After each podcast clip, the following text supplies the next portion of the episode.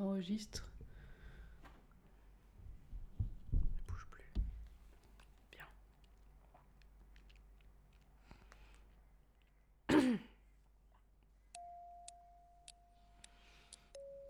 Salut, c'est Missa et bienvenue dans un nouvel épisode de la Bouibrie.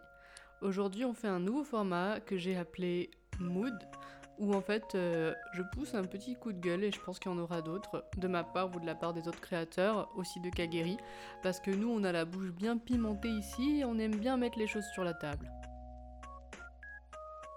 Si vous avez suivi l'actualité, vous savez qu'il s'est passé un petit truc aux Oscars.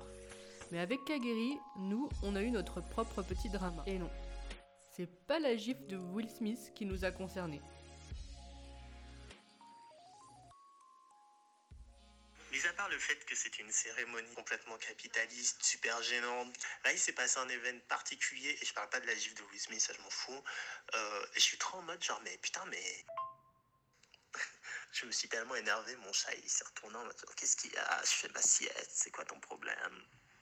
Au moment de présenter euh, l'Oscar euh, du meilleur film d'animation, les trois, enfin les trois présentatrices qui l'ont présenté apparemment, elles ont balancé un truc du style euh, ouais l'animation, euh, on, connaît, on connaît tous ça parce qu'on doit tous se taper ça parce que on a tous des enfants qui regardent ces trucs en boucle et les parents qui doivent le subir, c'est pas vrai.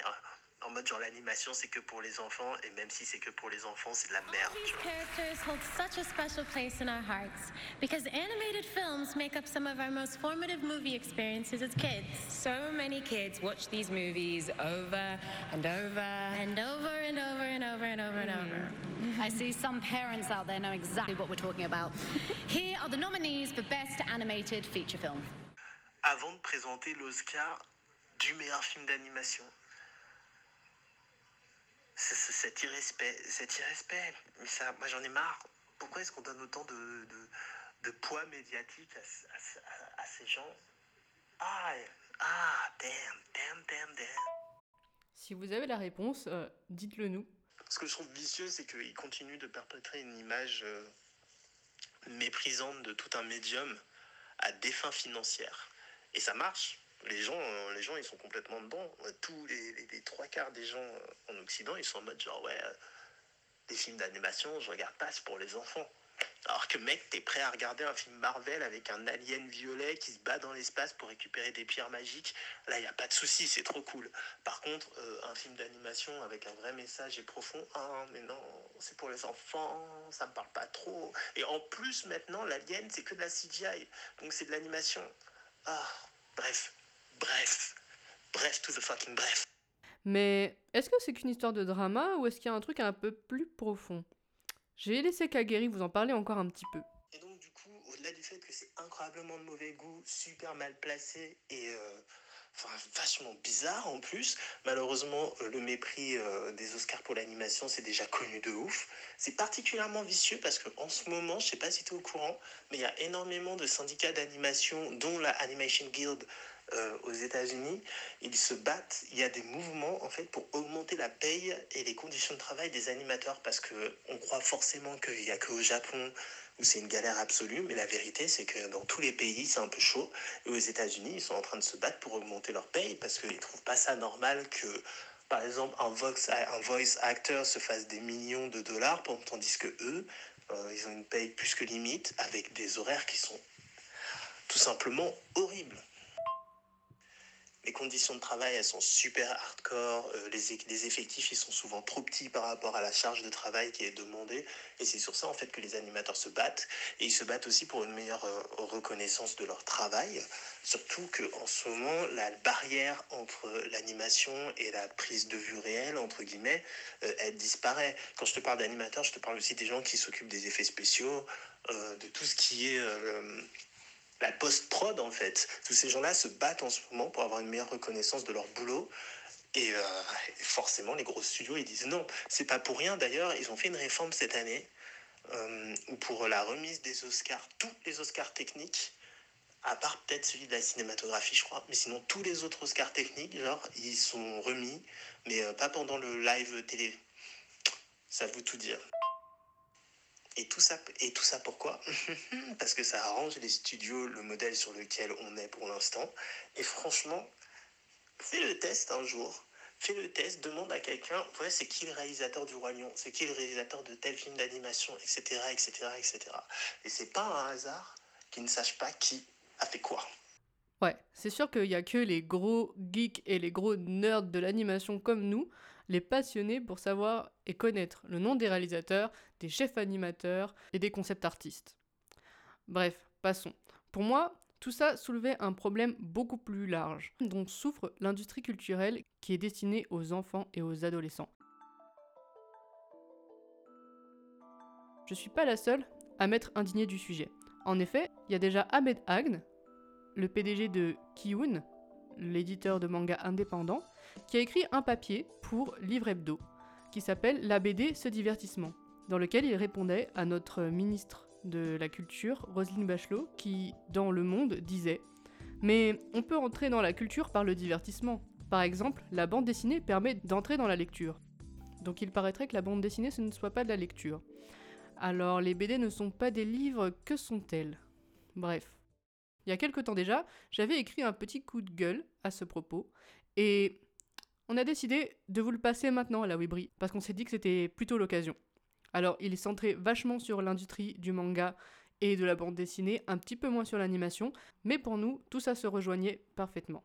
Allez, assez parlé, je vous laisse avec tout ça. Bonne écoute Bon alors, je commence doucement et facile par un truc qui rassemble un peu tous les weebs. S'entendre dire qu'on regarde les trucs pour gosses. Un des réflexes qu'on a pour défendre le manga, quand on nous dit ça, c'est de dire qu'il existe des trucs pour adultes en mode hé. Mais non, t'inquiète pas, je lis pas du tout des trucs pour gosses. Moi, je lis des histoires pour les grands. Et c'est vrai, il y a des histoires qui sont créées pour les adultes. On les appelle euh, seinen ou josei, qui sont respectivement des mangas créés avec un public cible de jeunes adultes hommes ou femmes. Mais tout comme le cinéma d'animation ou la bande dessinée, le manga, euh, c'est juste un médium. Pour être plus précis, c'est tout simplement de la bande dessinée japonaise. Et ça veut dire qu'il peut traiter de tous les sujets du monde. Des sujets qui sont très sérieux, voire documentaires, de la science-fiction, des tranches de vie, de l'horreur, du comique, de la romance. Bref, il y a autant de mangas possibles que de sujets et d'auteuristes. Mais il y a bien quelques raisons, quand même, pour lesquelles les gens pensent que les mangas sont pour les enfants. Bon, d'abord, avec l'histoire du manga, il a été introduit en France, notamment par le Club Dorothée. Mais en France, le type de manga qui s'exporte le plus, c'est le shonen. Autrement dit, le manga qui cible un public de jeunes garçons. Il représente la majorité des ventes. En plus, c'est particulièrement le shonen qu'on appelle neketsu, c'est-à-dire qui présente un récit initiatique où le héros, souvent adolescent et masculin, va évoluer au fil de l'histoire, qui est le plus lu. La deuxième raison, euh, c'est quand même qu'en France, le marché de l'animation, comme de la bande dessinée, Enfin, c'est peut-être un petit peu moins vrai pour la bande dessinée, mais en tout cas, ce sont des marchés qui ont été majoritairement structurés pour cibler les enfants. Et ça, la plupart des producteurs n'en démordent pas. Ils produisent et font de la communication marketing dans ce sens. Tout ça vient donc renforcer l'idée que les mangas et les animés, c'est pour les enfants. Mais une fois qu'on a dit ça, est-ce qu'on va continuer de se mentir? Le shonen neketsu, c'est quand même le type de manga le plus consommé, comme je viens de le dire. Et, je le dis haut et fort, il figure parmi mes genres préférés. Et pourquoi est-ce qu'on va se sentir obligé de dire non, mais il existe des mangas pour adultes, par exemple Shingeki no Kyojin, comme si la fiction pour enfants ou pour ados valait moins. Est-ce que ça veut dire que les récits pour la jeunesse sont moins bons? Moins bien pensés? Est-ce que les auteurs sont plus bêtes?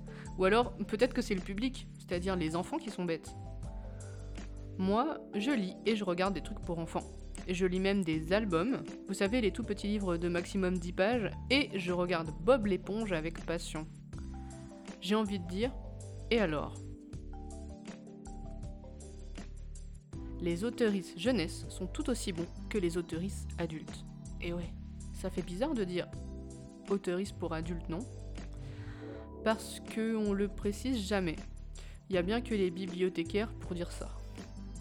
Aucun journaliste ne commencera son interview en disant Bonjour monsieur X, vous êtes auteur pour adultes.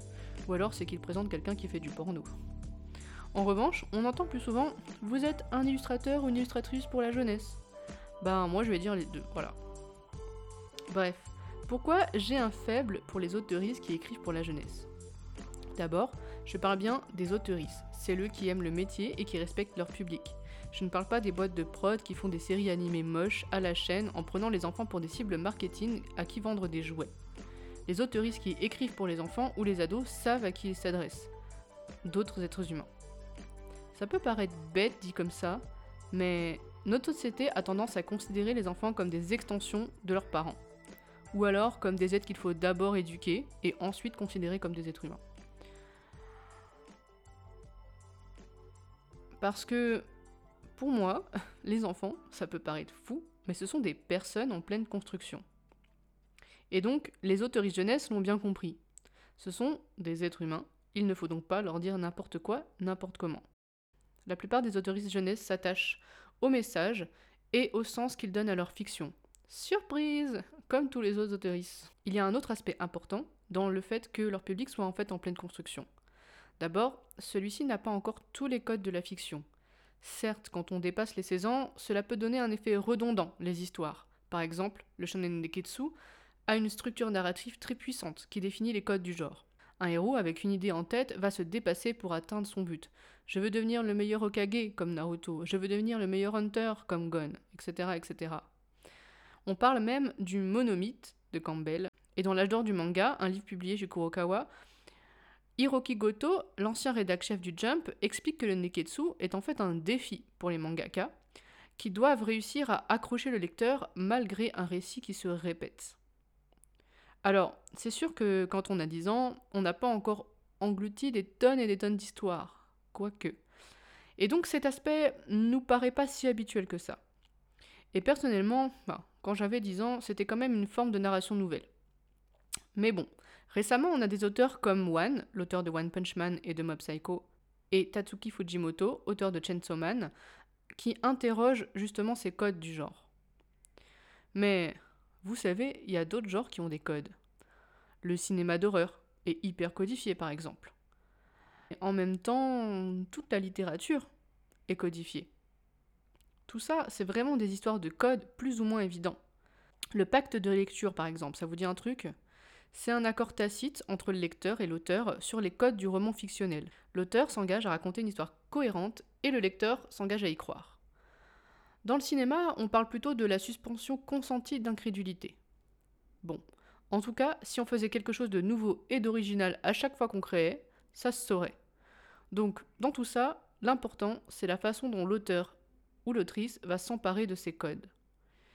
Et là aussi pour moi, l'une des grandes forces du manga, mais aussi de la fiction jeunesse en général, c'est ça. Les autoristes jeunesse vont prendre plus de liberté, alors que les auteurs adultes vont parfois se cantonner à des sujets estampillés pour adultes, des choses graves, des traumatismes, des trucs de grands, quoi. Bon, je caricature un peu.